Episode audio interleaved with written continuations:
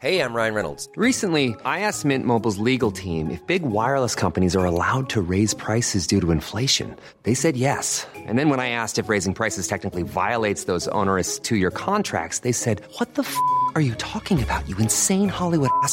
F- So to recap, we're cutting the price of Mint Unlimited from $30 a month to just $15 a month. Give it a try at mintmobile.com slash switch. $45 upfront for three months plus taxes and fees. Promo rate for new customers for limited time. Unlimited more than 40 gigabytes per month. Slows. Full terms at mintmobile.com. From the Apostrophe Podcast Network. Hello, everybody. You're surviving life with Les Stroud.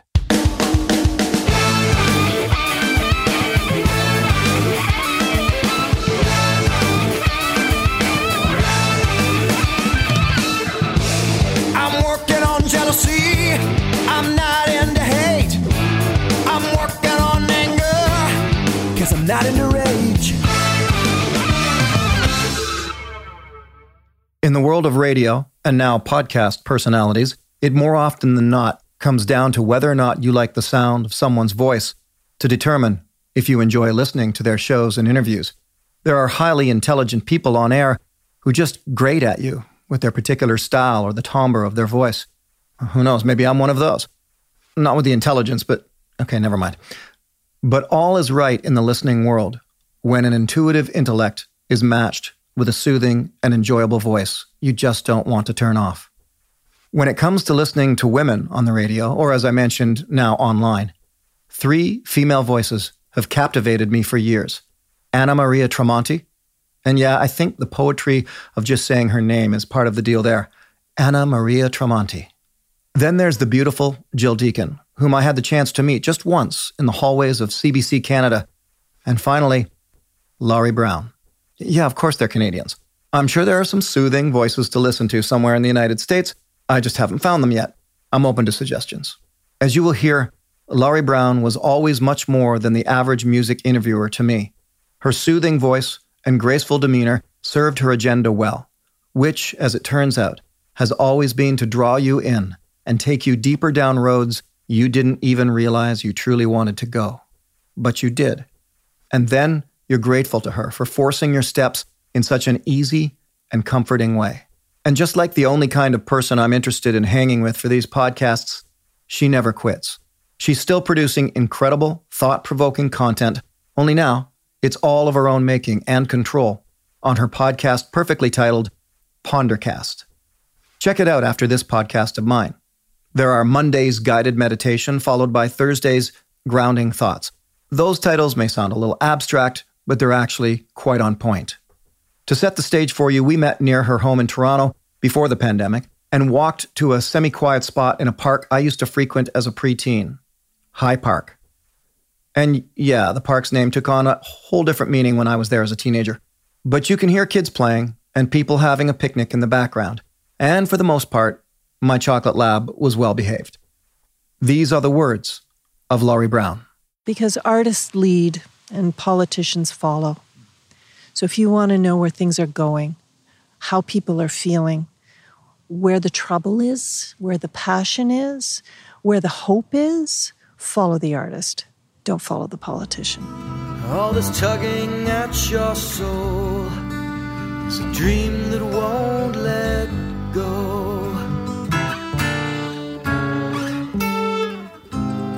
Like finding that music you loved told you who you were. Jump from the edge if you're ever gonna fly. In the snow, in the rain, in the wind, in the sunshine. Great artists have a way of seeing the world that they really want other people to see. There. That feels a little better. One, two, three, four, five, six, seven. That sounds that sounds perfect. Okay. The first place I want to go with you is all the way back. So I'm working at Much Music. Yes. And this is before you you came here. Yeah. And I was actually sitting in the room when discussions were had about hiring Denise Donlan Really? and you. You you were that girl. Did you know who that girl was? You were that girl in the Corey Hart video. yeah. That's how we first. Oh, oh, who is it? Oh, it's that girl that was in the Corey Hart video. Yeah. You're a broadcaster. You're a, a media person extraordinaire. Or did you go through high school thinking I want to be, I want to interview rock stars? Or were you looking at being an actress, a writer? Where where were you headed when you were young? You know what? Uh, never thought of journalism. My career is a, is just a happy accident because really at the very beginnings I wanted to be an actress and I was singing and I was singing in a band and I thought musical theater and acting was what I wanted to do. And so while I was working in the film department at City TV editing 16 millimeter film to help pay my rent, I was out there and trying to get acting jobs and singing jobs, and the band was playing around town. And uh, what was the name of the band? It was called The Crowd in History. The Crowd in History. Yeah, and there were a few people at City TV that were in the band as well. Our, our thing was taking known songs and doing really warped covers of them. So, all kinds of things. Um, we'd do show tunes as punk tunes. We'd always change the genre of music from the original to something completely different. So, a set of ours, you know, you could have one song be reggae, one song punk, and the next one would sound like country, and then one would sound, you know, very much sort of a, very a new romantic synth band type thing. Yeah. It was all over the map musically, which I loved. I like to think of it as a sort of a musician's band because musicians would come because they just love to hear how many different kinds of music that we could play. And then I got a call from my agent saying, I don't know what to do about this thing, but there's this thing called a music video. I don't know where they play it, how much money to ask for, but do you want to go for an audition? And I said, sure. And so I went for this audition and uh, I got it. Is this the new music? Uh, no, this was Oh, this the, the- sunglasses at Oh, night. the Corey you know, oh, the with- with video, Rob okay. Quartly, you know, Champagne Pictures. Right. Who I was working for. Exactly. So I went and did this thing. Said, "Okay, we're going to do this. You're going to show up at the Don Jail, and you're going to work overnight, and they're going to give you 750 bucks." And I go, "Okay, that's that's fine. Let's do this." And then that's that's how you heard about me being, you know, the girl in That the girl. video. And meanwhile, I was down in the basement working on the on film editing, and then then trying to get all these acting jobs. Oh my. So the whole journalism thing, when um, Daniel Richler said, "Come on, maybe you'd like to be on the new music," I thought, well, this makes total sense. I know something about being in front of the camera, but I also have a great passion for music. So let's try it. And that's how it happened. Like an accident. And it felt so much better than acting. I can't tell you. Hmm. A, there was no rejection. Once you get the gig, that's it. You're working. And I hated the idea that someone else could tell me that you're not going to do that role because we don't think you can hmm. do it or we don't want you for it. That drove me nuts. Of course, you think I can do this. This is what I'm here for. So that started my career in music journalism. I forgot about the Rob Quartly connection. We do have Yeah. a, a past of, of connectivity there. So I'd been working for Champagne Motion Pictures for Rob Quartly. Right. And here's how I ended up at Much Music. uh, we played a baseball game, and it was Champagne Pictures against Much Music. And we played the game, and then we went out for beers after, and having a beer with Michael. My, Mike Hayden? Mike Hayden and Anne. Howard. Yes. And I'm having a beer with Michael, and I was working very hard with Rob Quartley. Two weeks later, I was hired, and I was I was at Much Music, and it was really almost just very short after that that I remember you becoming involved there. Yeah. And it was a little while after that that Denise Donlan came Yes, along when yeah. she, she did the news thing. Um, and that's what I was curious about because maybe now it's different. Maybe there are kids in high school or college thinking, I want to be a journalist. But that's not what I saw in you. What I saw in you was an artist. Obviously, your work as a musician and your desire to act is you expressing your artistic creativity. And this is what I want to ask you about in terms of your skills in the industry, if you will, of interviewing people, you seem to always approach it like an artist. You weren't like a news person. Uh, you weren't didactic about it. There was a there's a flow in the way you interview and the way you converse with these because you're trying to extract their story. Yeah. So was that on purpose? Did uh, like how did how did that sort of come out of you to be to be the way you are? Is it Well, I, I figured that I couldn't go wrong if I trusted my own curiosity. if I let that run wild. And so I counted on my curiosity and I also counted on the fact that I was a music fan and I was sitting in a very privileged position, sitting across from an artist that I knew people at home watching on TV, there would be big fans of that artist. And I thought, they would give anything to be in my seat right now. And I considered it a big responsibility to try to get the best interview I could out of these people because I had a responsibility to the guy sitting at home in North Bay who loved this band to death and was never going to get a chance to be where I was. And I had to do it for him and I had to do it right. And I had to do it like I was the biggest fan and knew the most about that band. So I, I kind of took that responsibility very uh, deeply and it was a big deal. That is actually exactly kind of what I wanted to hear. And I'll, I'll tell you why.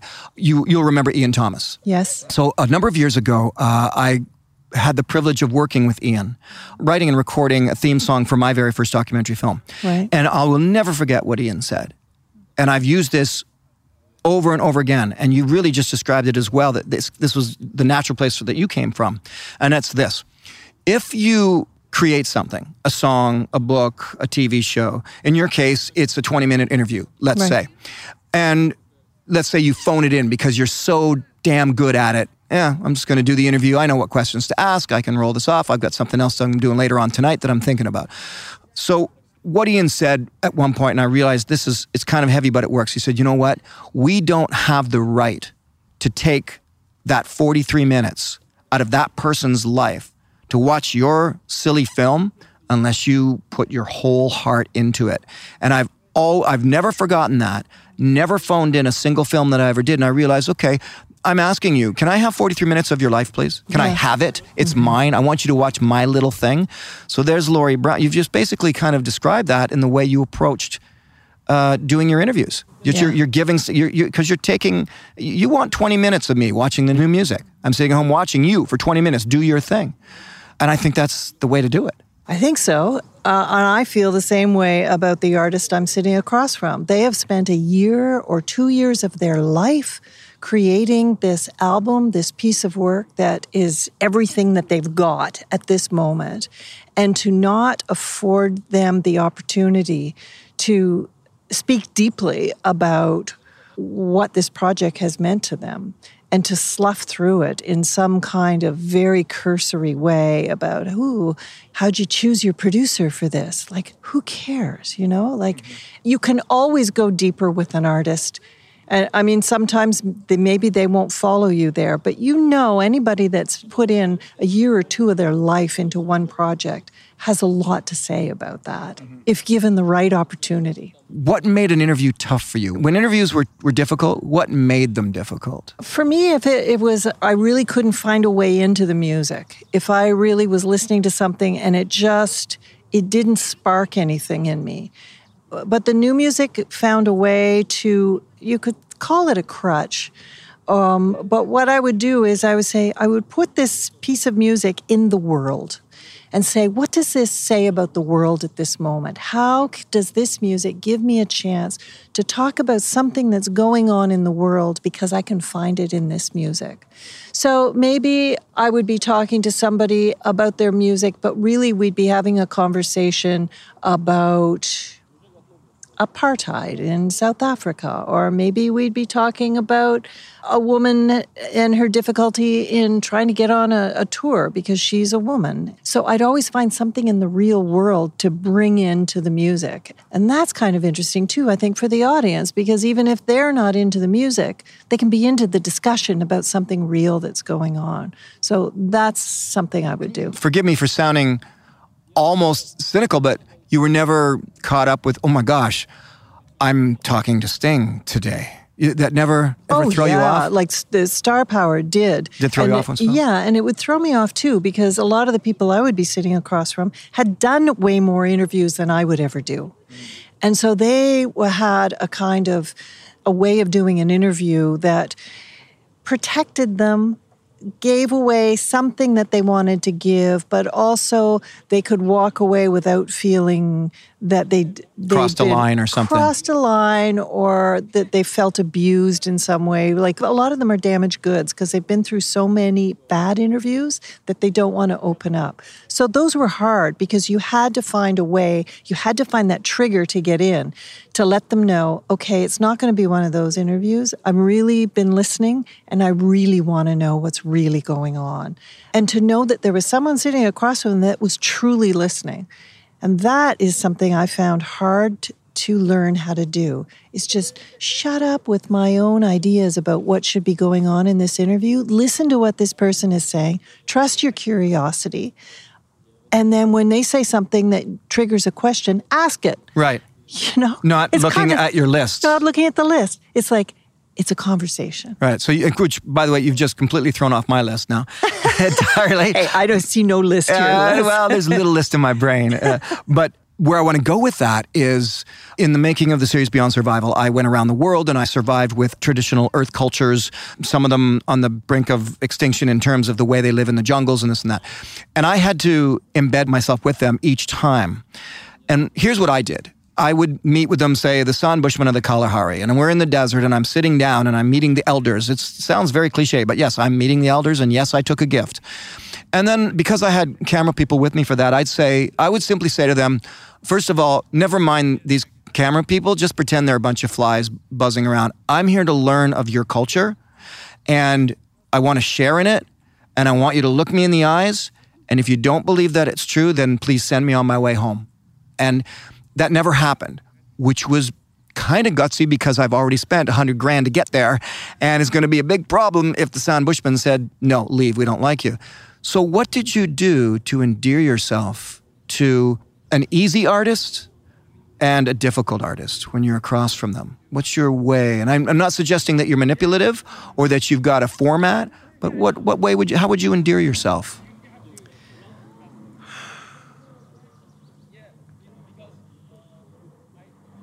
I wanted them to know right off the top of the interview and the first couple questions that they were talking to someone who had truly listened to their music and had thought deeply about it. And to do that, I had to do research and I had to listen a lot and I had to take them seriously. And I interviewed a lot of really fluffy, fluffy pop bands, but I took them seriously because this was their artistic endeavor and this was their life and this is what we were doing. So you can set the tone in an interview that way, right off the top, just like you did with that tribe. You made yourself vulnerable. You gave them equal participation in the process by saying they could stop it at any time. And I think in the, the same way, I wanted to have an equal partnership in this conversation. And if I started an interview with a deeper question and a probing question, they would say, okay, this is where we're starting. She's not going to just skim the surface. And then I've got to up my game. So it was kind of like the opening shot in a tennis match, right? If it was a really good shot, then they go, okay, look, right, let's pay attention. Because the trick is in an interview, you can't be doing all the work. You've got to get the other person to do the work, right? And I learned that it took years of me scrambling lots of time with really um, experienced old uh, musicians sitting back and crossing their arms in front of me and watching me like just you know all this energy just la la la la, la trying to get them in. And uh, you have to you have to turn it the other way and say i have power here. You have power there. Let's meet in the middle and let's do this thing right I took a compliment once a long time ago from a music manager who saw me interviewed and he said, "You know, you have a skill of being interviewed. You you as the artist taking you, the interviewer, Yeah. and carving you to where I want to go. See, Yes. some artists do that. And he said to me, he goes, you know, the best ever in the world was David Bowie. he was amazing yes, he he knew how to do this, how to how to bring people in. Actually, something I've been doing even just already now for five minutes here with you is something that I learned from you and Daniel. if you recall, a long time ago, I because I was interested I what, what you, you guys were doing, and so I actually ended up helping you guys for a story about satanic rock and Christian rock. That's right. I remember? remember? that story. Yes. And so I had interviewed some different rockers, and you and Daniel listened to my interviews and gave me feedback. It might have been you, it might have been Daniel, but the, the suggestion was when somebody's talking, do not go, mm-hmm, mm hmm, mm hmm, mm. Don't do it. So that's why I've learned to Yeah. go quiet while you're talking. Yes. What did you learn from Daniel when you first started? How did he help carve you in, in your own style, or was it he was doing his thing and you were doing your thing? I think he was the one who first suggested that music was the starting point on the interview, but that was no there was no reason for it to stay with music. He, uh, you know, a very bright guy, very connected to everything that was going on in the world, and he felt and he taught me that music was a springboard to talk about anything. So don't be afraid of the interview going off in other places because that's a successful conversation when it branches into something bigger. What took you out of it? How did you transition from that? Because I've heard you interview all kinds of people now. Yeah. Uh, where did the transition? When did the transition take place, and how? Well, the, I guess the transition happened in 1990 when I moved from mm, the new music and much music over to the journal. A reason I did that is that I wanted to branch out into becoming an arts journalist, which meant I could talk to all kinds of artists, to dancers, to painters, to choreographers, to theater directors, to actors, to filmmakers, to everything. So I wanted to broaden that idea of artists of every color, shape, and size. And so that's why I went to the CBC. As you're saying this, I'm thinking it's because she's an artist. Like I said off the top, you, because you are an artist in what you do, and I, I believe that's true.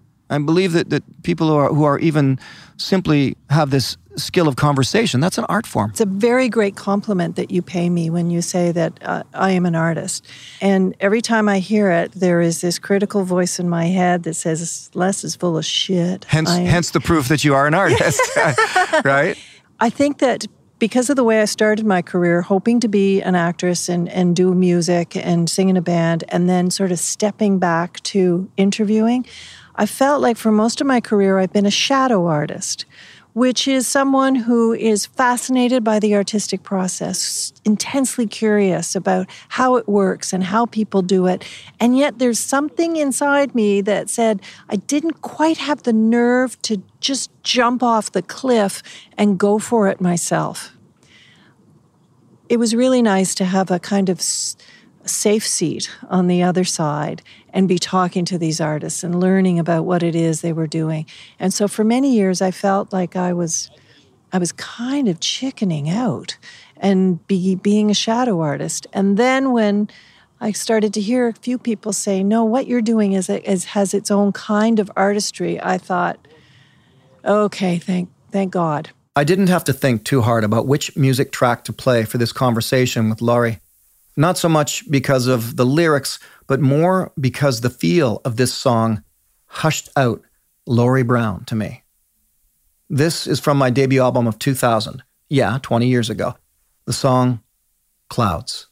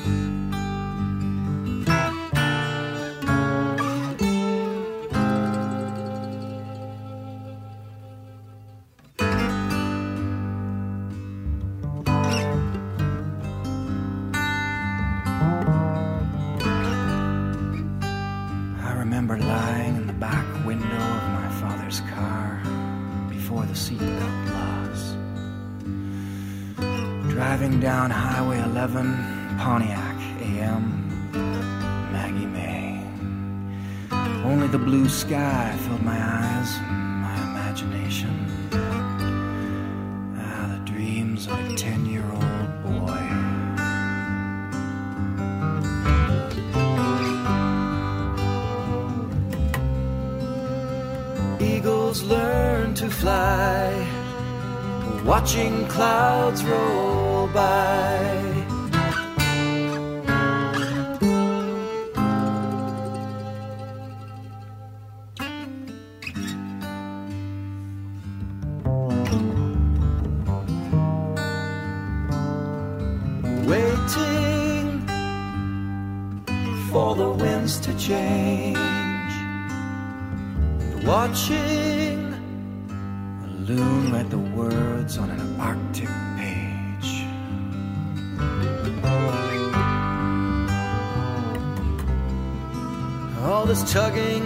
Tugging at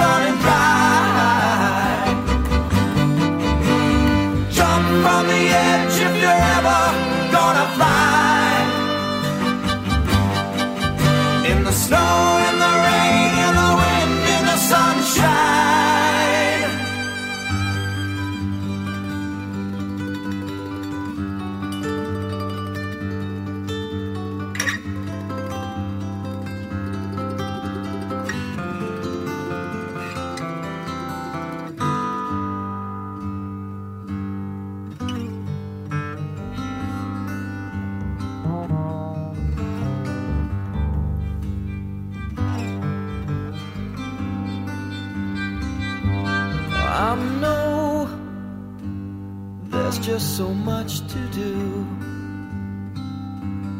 I once buried myself like you.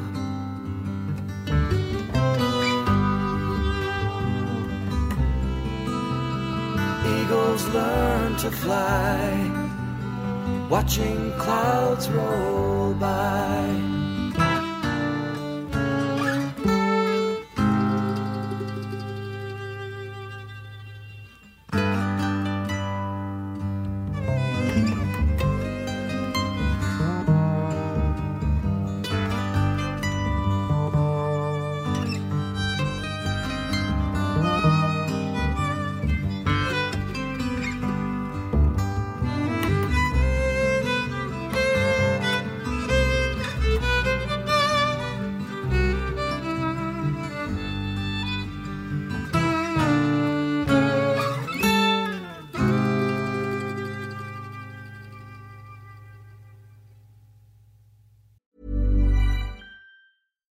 I'm Ryan Reynolds. At Mint Mobile, we like to do the opposite of what Big Wireless does. They charge you a lot, we charge you a little. So naturally, when they announced they'd be raising their prices due to inflation, we decided to deflate our prices due to not hating you.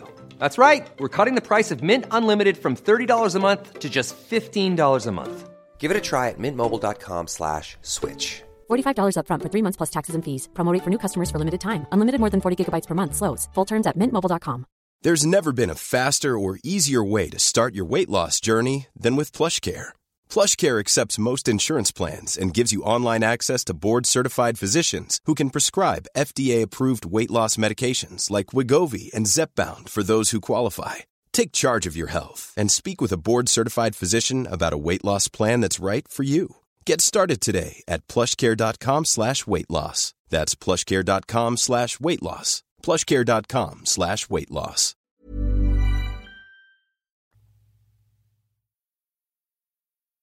You're surviving life with Les Stroud.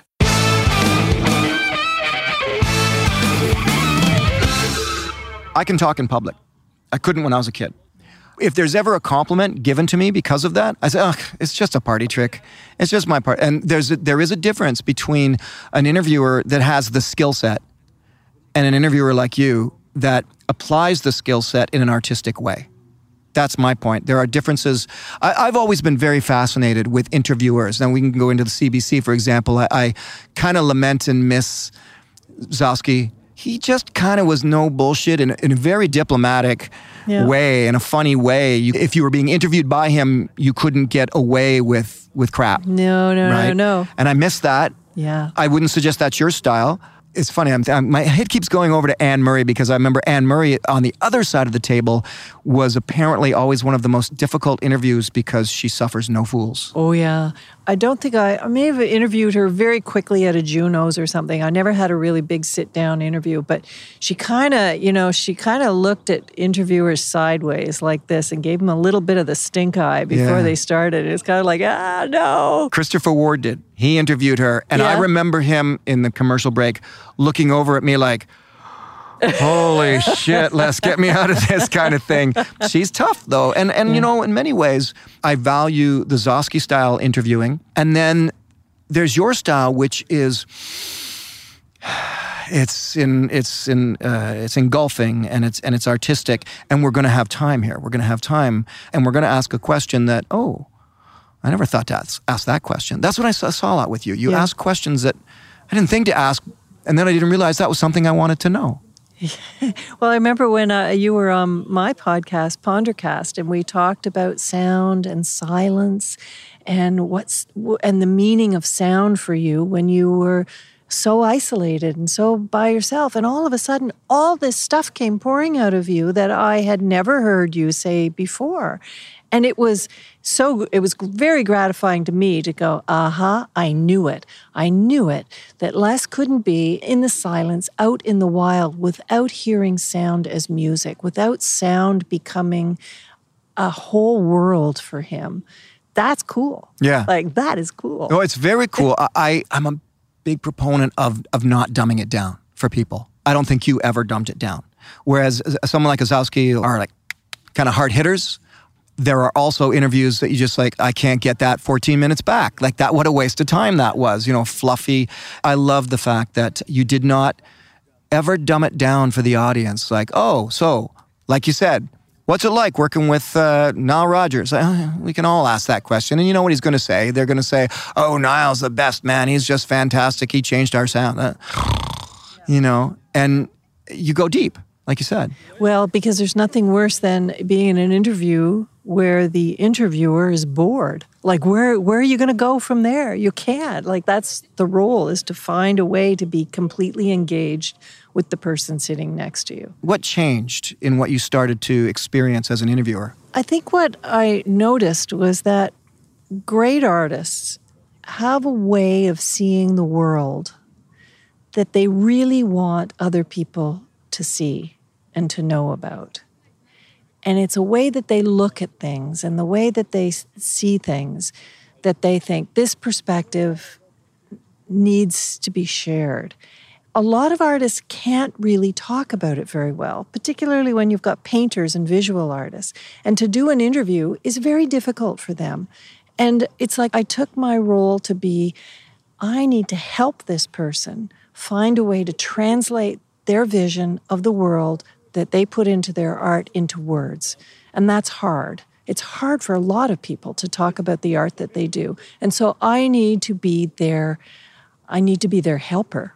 I mean, that is my job is to help them get their vision of their art across. So I I felt like a co-conspirator in these interviews and that was my job is to help them find the words and to help shift the conversation around so that they could they could show their work in the li- in a true light. And that was my goal on an interview is to get to that point where they were saying things that they really they really it was heartfelt and true about what they were doing. Can I take a left turn here? Yep.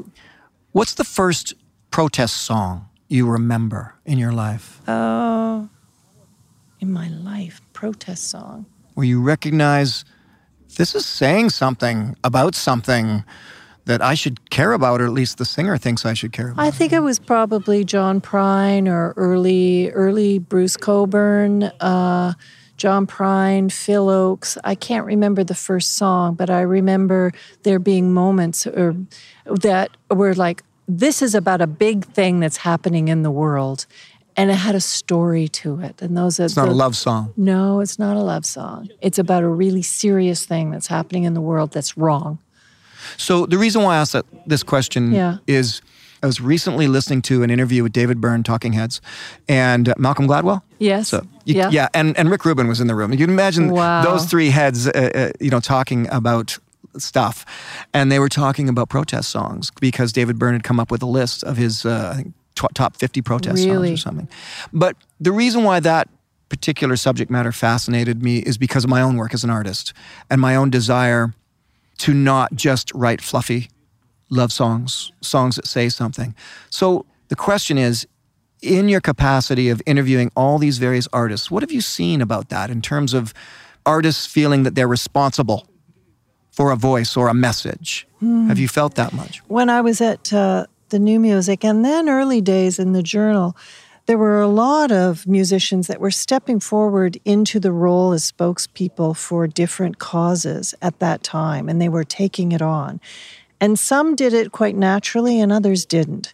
And I remember interviewing the the Hip when they were talking. I think it was about was it Clayoquot Sound or or something like that. And they were trying on the language for the first time in an interview, and they were they were trying to speak about it, and it felt slightly foreign because it was an add-on to their music. It at that point it wasn't really in the music so much; it was added on top, and they had great intentions, like a lot of artists do. I want to use my platform and the fact that people want to talk to me to talk about this important thing.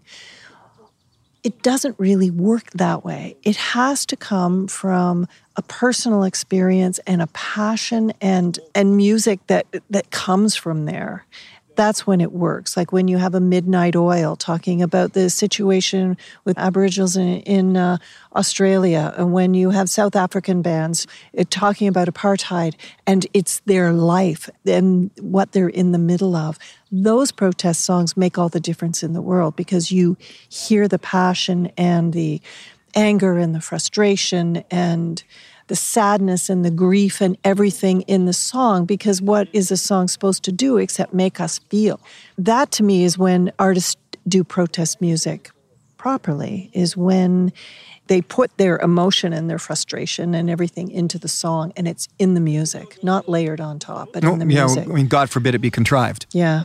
Right. Yeah. I think in the case of for the hip that you, you're expressing there, I mean, I mean, one could imagine that any angle like that was probably predominantly led by by Gord Downie himself, uh, rather than say quote unquote the band. Yeah. And that's perhaps what was going on there was you know hey we got to talk about this guy sort of thing and I can I can kind of hear that discussion in the rehearsal hall sort of Yeah, thing. yeah. Um, because But look how beautifully they learned to do it later on in their that's where I was going right? exactly yeah it they became figured natural. It out. Yeah, and it was in the music, and they almost didn't even have to talk about it because we were feeling it, thinking it, and we're thinking about it, Mm-hmm.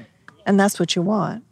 So much is dependent on place and time. I find, you know, when an artist is doing something. I mean, I think we know that there are artists that are freakishly brilliant and can't sell a painting, can't sell a book, and you you bang your head against like, why isn't this person? They're so good, you know, but a lot of it's just wrapped up in place and time.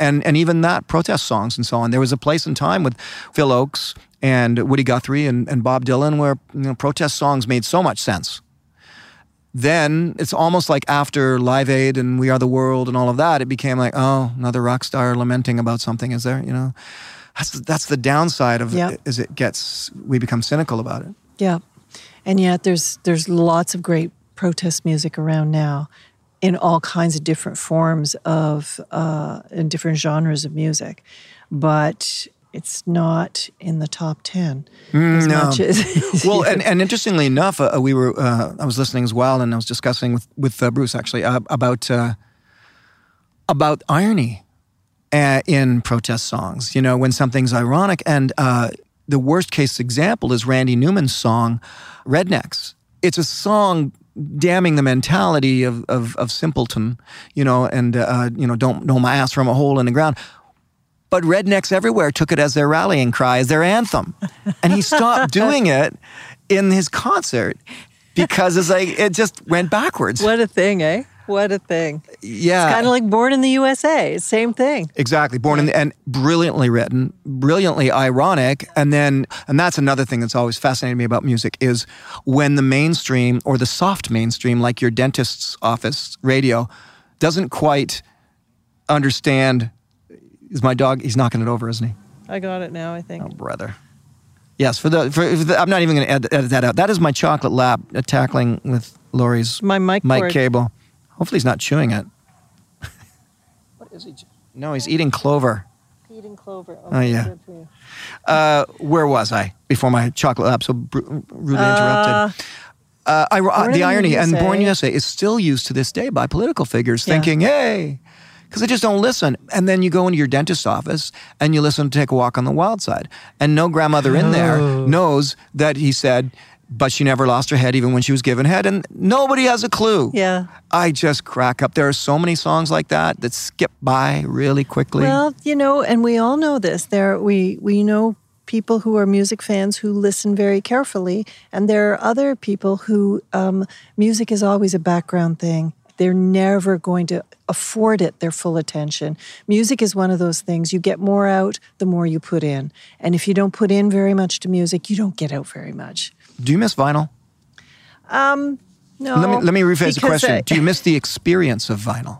I do miss the experience of vinyl. I miss those 23 minutes of sitting on the couch just staring at the back cover of the uh, album while I listened so intently to every song. So here's what I did. I, I did the foolish thing in the '80s. I, I got I sold off all my albums because did it I. was it was a CD. We were getting free CDs at Much Yeah, Music, right? And so I got rid of them all. Stupid, stupid. So a few years ago, I got back into it. I've, I've been getting a great collection of even scratch stuff, old used stuff. And here's what happened: the first time I put one on, I put on Peter Gabriel. So I put it on, and I was going to decorate the tree. It's Christmas time. And I was gripped with this. You put on an album, you need to sit down and listen to it. It was like this weird psychic thing from the past. And I sat down and I listened to side one and then side two of So, Peter Gabriel, because I was compelled to do so. Yeah. Wax a little bit on where things have gone musically. There is a very physical attachment to vinyl. You physically have a lot of work to do to make the thing play. It's, it's been called a contract almost. Yes, Opening it up. I get Yeah. that. Yeah, and so you're you got to be there. You can't walk away. It's not going to turn off on its own. It's just going to go kick, kick, kick, kick at the end. And so there is this physicality to vinyl that is incredibly important. Bowie had a great uh, his ability to see into the future of where the music business and how we were going to listen to music um, in the future was so, he was so brilliant. He said many many years before this actually happened. He said, "Music is going to become like water." Wherever you are, there's going to be a tap, and you just turn it on, and music comes out, or you turn it off. And that's exactly what it has become. It has become something that is so available to everyone. There are great things about that. We no longer live under the tyranny of the top 10 and radio because we have the whole recorded history of music available to us at any time. Like my son grew up Uh, able to access all these old jazz and blues albums. He wasn't listening to the radio. He was on the internet and he was finding all these guitar players and old jazz singers that he loved. That never would have happened before. That is brilliant. The other thing is, there's so much of it there, it almost becomes overwhelming. Mm. The amount that you can listen to really seriously diminishes. We all had that experience of I got enough money this weekend to go and buy one record and what's it going to be? The contract that you have with this artist that you bring home is that you're really going to listen to it because you're finding your music, and particularly in those days too, the music we first fell in love with, it revealed to us who we were. Like finding that music you loved told you who you were, right? And it gave you a vocabulary to shit that your parents weren't talking about. And it opened up a whole other world that you had no idea even existed and how other people were thinking and what they were thinking about. It was like, it was like reading books, only different. Am I reading between the lines here that that's lost now, or is it watered yeah, down? because I don't think there's artist loyalty the same way that there was. There's song loyalty now. People get attached to a song, one song. They don't buy albums, they buy songs, if they buy them at all. And so you don't have that kind of artist loyalty. And even though the artist is still creating in the album format, which is amazing that that's really held on, that most musicians, musical artists want, they like that idea of eight to 10 tracks. It allows them to give an, have an artistic journey that still appeals, and that's the way they want to put out their music. But for people listening, most people do not listen to the artist that way. They listen to singles. I, I, in fact, we've been with me releasing an album. We've been talking a lot about that and the whole concept that it's singles again. When you were telling the story about you got one song or or, or one out, so mine was once a week. If I took my guitar lesson, my mother would buy me a forty-five. Yay! And that's how you end up with you know uh, Elton John Pinball Wizard and a and a hidden track of of Elton. Oh, we got more dogs. Ah, musical dogs. And on the other side of, of that, you've got uh, Elton and John Lennon performing live. Wow. You can't get that anywhere else. Yeah, and that, yeah. that happened because of that that sort of musical contract of of between my mother and I. That's that's what I wanted. I wanted a 45. I wanted the single. But really, it was a contract between me and discovering, you know, Elton John and Led Zeppelin and Neil Young.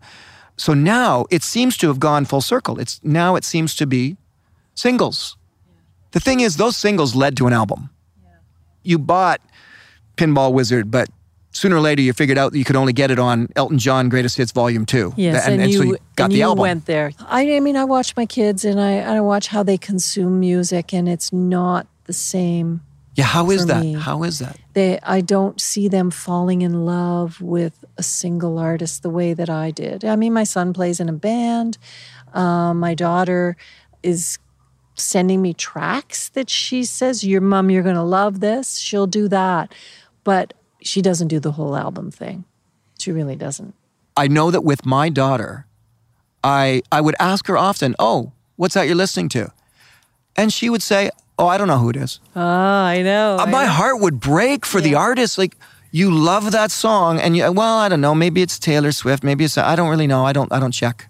Yeah. And I found myself as a father of at the time, you know, that she would have been twelve or something. Like that, ten years ago, just standing there going, "How how how could you not know?" You know. I'm- But as an artist myself, I'm just again my heart breaking for those artists. What about this side of the way things are now? So we have all of this access. So in some ways, we're actually able to listen to people we never would have heard of before that are fantastic. Yeah. They're brilliant. Yeah. But on the same side of it, we can't support them. You know, we could support, I don't know, Kate Bush, you know, by buying Hounds of, of Love. Hounds of Love? Hounds of Yep. Hell? Hounds of of Love. Love. We could support Kate Bush that way. And sure, she would get Filthy Rich. Fine. Good for her. I didn't care. We bought the album. It was beautiful. The artwork was great. The sound was incredible. We can't support the artists that way anymore. Oh, we can download and they'll get 0.0004 cents. What do you think about that? What do you think about the fact that we can't support artists like we used to? Well, And, you know, I get very ups- I get upset about that because um, I I want the artists that are out there making music to be able to make a living doing it. But the more I talk to people who are navigating these new kind of Spotify worlds, I'm hearing from artists who have figured out how they work for them and how it makes sense for them. And they don't, they're not really that upset about it. They're saying Spotify tells me, it gives me lots of information. It tells me that I can go to Hanover in Germany and I know that I can get 150 people in a club in Hanover. I can't do it in, you know, Cologne on a Germany in German tour, or I can't do it there, but I know that because I can see where these these plays are coming from and that artists are able to go to where their fans are. They can do things like that. Artists are learning to develop tribes, and that is because of social media. They can find the people that are their fans and they can create, and this is like a Malcolm Gladwell thing too, about how you need to create a core of inner people and that's all it takes for them to be doing your your work for you to say you got to listen to this person you got to listen to that person. And i think we're beginning to understand that in this world of limitless content out there on the internet that if we want the things that we love to survive we need to support them. And so services like Patreon, where you can support the artists, which is what Pondercast does. And it's a slow build, I gotta say. It is a slow build to find the people who are attached to your content and want to give you three bucks a month, five bucks a month, ten bucks a month, because they want you to keep making it. It creates a new kind of fan, which is like the old kind of fan which is completely committed and you get close to them. Social media has cut out the middleman. The big bad record company is nowhere to be seen. And artists can directly communicate with the people who like their work now. And that is way more meaningful and has an ability to make lifelong loyal fans out of people and hopefully get them to crack open their wallet and give them some money so that they can make a living doing what they want to do. What's interesting is you actually, in talking about Pondercast and Patreon, it's like you're realizing without realizing because you're acting like an artist. With Pondercast, you're acting like an artist. You are, you are, there is the Laurie Brown fan base. Of course there is. I'm one of them. You have a fan base of people that love to listen to your interviews. I know the years of the interviewing you've done, and you've sat across from some of the most brilliant minds in the world, I think, certainly artistically creative minds in the world. Uh, why Pondercast? Well, I spent 10 years doing late night radio, which was a blast on CBC radio. And it was all about in some ways, it's kind of like interviewing because you take the piece of music and what springs to mind when you listen to that piece of music? Where does my mind go? And then I just talk about it, and then it leads into the piece of music, and it's very, it's a wonderful thing to do. And after doing that for 10 years, I thought, that's enough. that's enough. My next step is to expand those little tiny moments of what I was saying on radio and to be able to go deeper and wider. I want to go deeper and wider. And in the world today, there's fewer and fewer opportunities for anybody to go deep or wide. And I thought, I'm going to make my own opportunity and do that with Pondercast so that when an idea or a feeling or a, an issue or whatever, or I meet someone who's really interesting, an artist that I want to introduce to Pondercast, I want to be able to take the time to do it. And now it's flipped. I write what I really want to talk about and think about it and what I and what I want other people to think and feel about. And then Joshua Van Tassel writes music to support that. So mm. it's like the other way around now, which is also a, an incredible luxury and a beautiful thing to hear music that's been created specifically for the topic that you're writing about. You explained that to me when we did the interview, but I forgot that part actually that that's right. You are having music composed for the interview. Yeah. I don't know that I've heard that anywhere yeah, else. and it, not say, maybe not so much for the interviews, but for when I do um, episodes that are just purely about something. So the ambiance. Yeah. And all of that. Yeah. So this sounds like a terribly simplistic question, but how are you enjoying it? Is, is I can't say how's that working out for you? Yeah. You know, uh, yeah. Uh, but I mean, you know, how is it working out for you how, compared to your past? It's like I'm in an off leash area now. You know, I don't have any parameters about what I do. There's no length parameters. There's no topic parameters.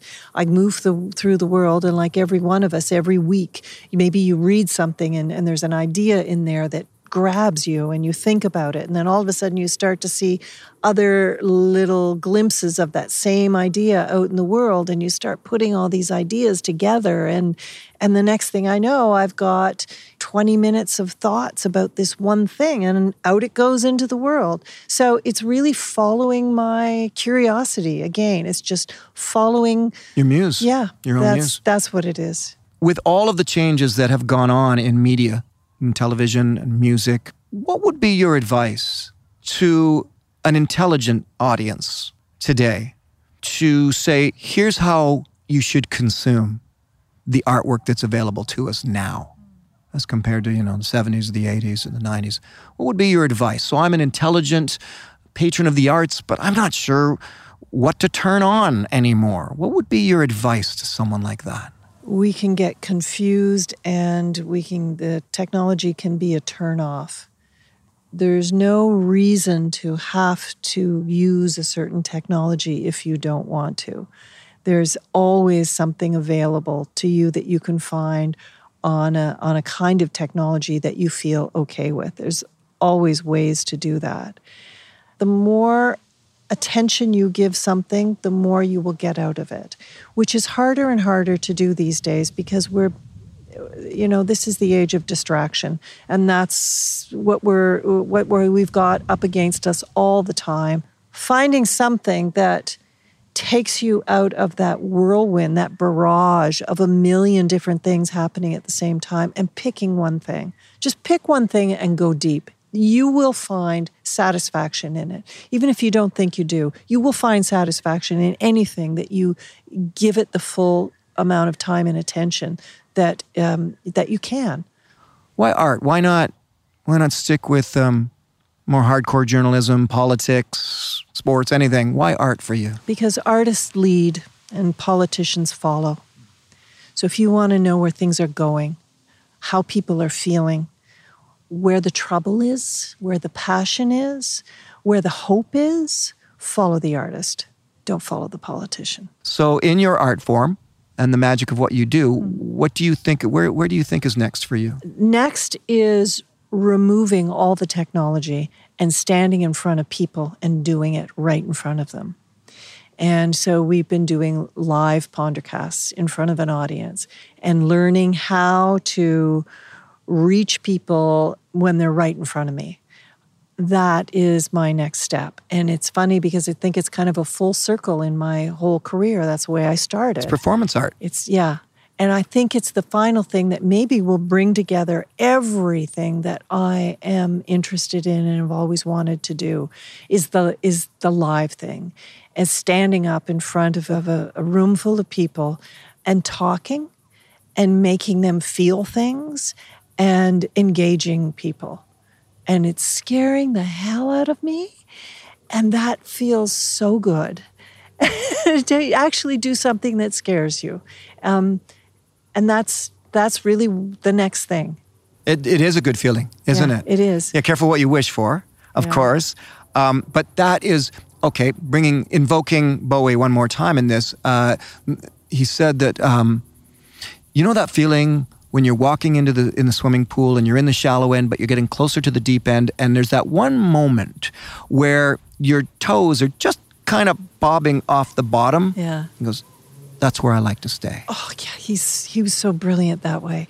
Always just out of your comfort zone, right? Because that's where all the interesting shit happens in life. It doesn't happen when you're sitting at home on the couch watching TV. It doesn't happen there.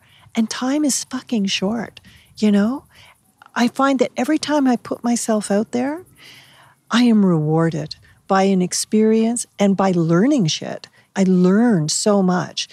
You know, I have friends saying, "Why are you doing this? You could just just retire now. Like, why are you? Eh, this is pretty stressful, Laurie. You don't have to do that." And I'm thinking, "Yeah, but I'm learning so much, and that is such a great place to be." That's, I think, how we stay young, alive. And again, my little fanciful thought that as long as I don't finish, my mind won't let my body quit, which means I'm going to stay alive. you know, obviously, you know that in my world, a lot of things connect down to nature. That's my spiritual connection, if you will. Yep. If my motivation is to get people to love nature and to connect with nature, what's yours? What's your, your inner motivation that keeps Laurie Brown thinking like an artist and wanting to do stuff? That we have a connection to something much, much bigger than we are. For me, it is this it is nature, it is the world. When I find myself spiraling out of control in some small little tiny wormhole that's going on that my emotional brain has taken me down, I look at a tree and everything opens up. And it's about opening and it's about not shutting down your heart and it's about keeping your heart open, which is very hard to do these days.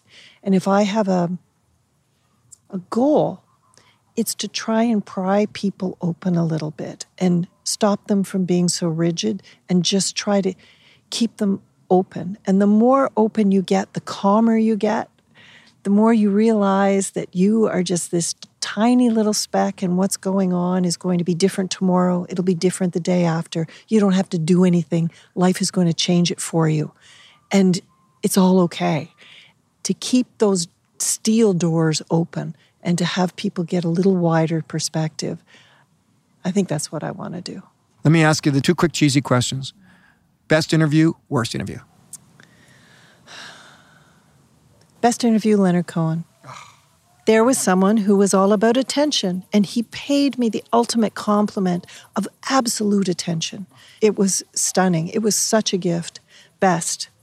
Worst. Lou Reed. He never wanted to be interviewed. He never wanted to be interviewed, so he made it completely hard for the interviewer. So I got nothing. Like I've interviewed him four times, I think, during his life, and I got nothing, except for the last time. I thought, screw it. I'm I'm just going to go for it. I'm going to go out on a limb. He intimidates the hell out of me, but I'm going to go out on the limb. He was singing in a film uh, about Kurt Weill music, and he was singing September Song, which is about getting older. And I thought, oh, I'm going to ask him this, and I'm just going to get crucified. But I said, Lou, how do you feel singing September Song? And there was this pause, and he goes, How do I feel?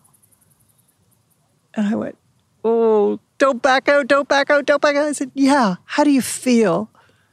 He sneered at me and then he said, I feel like time is running out and I don't have that much time left. And I feel like I've, I, there's so much more to do. And I feel like uh, I am so grateful. And he went on this and it got a, I got an answer out of him.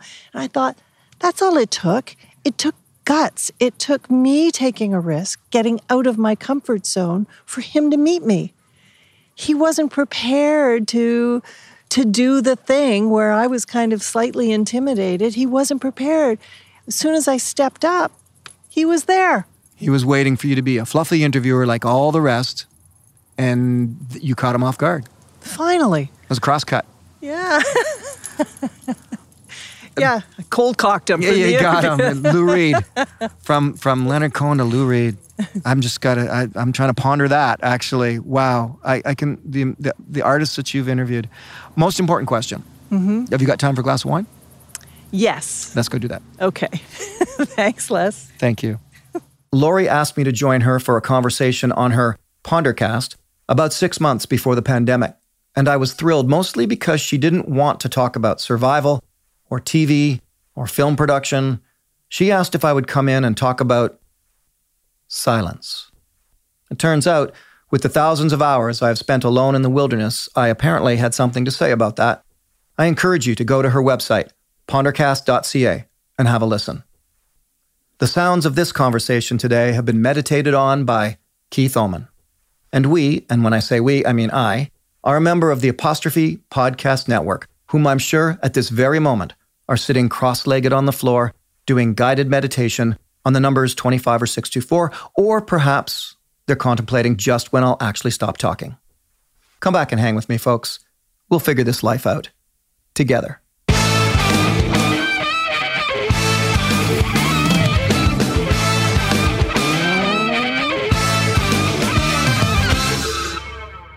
Uh, one more thing, or maybe even two. Don't forget my new series, Wild Harvest, is airing on a public TV station near you, and that includes the station signal reaching up into Canada. And make sure you hop over to my YouTube channel, Survivorman Les Stroud, as I'm uploading tons of new content every week for you, including Survivorman Archive, Survivorman Bigfoot, and new music. Okay, now breathe in and breathe out. breathe in and breathe out. Breathe in. Okay, I'm getting lightheaded. And breathe out.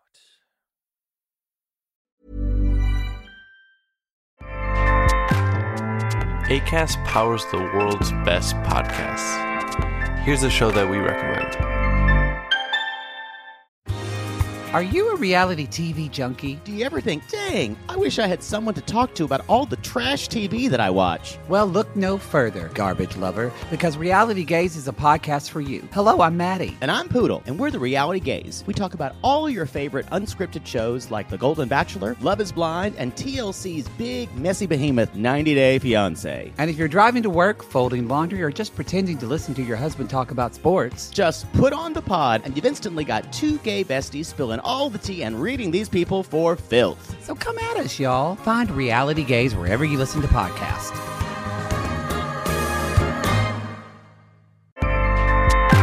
ACAST helps creators launch, grow, and monetize their podcasts everywhere. ACAST.com.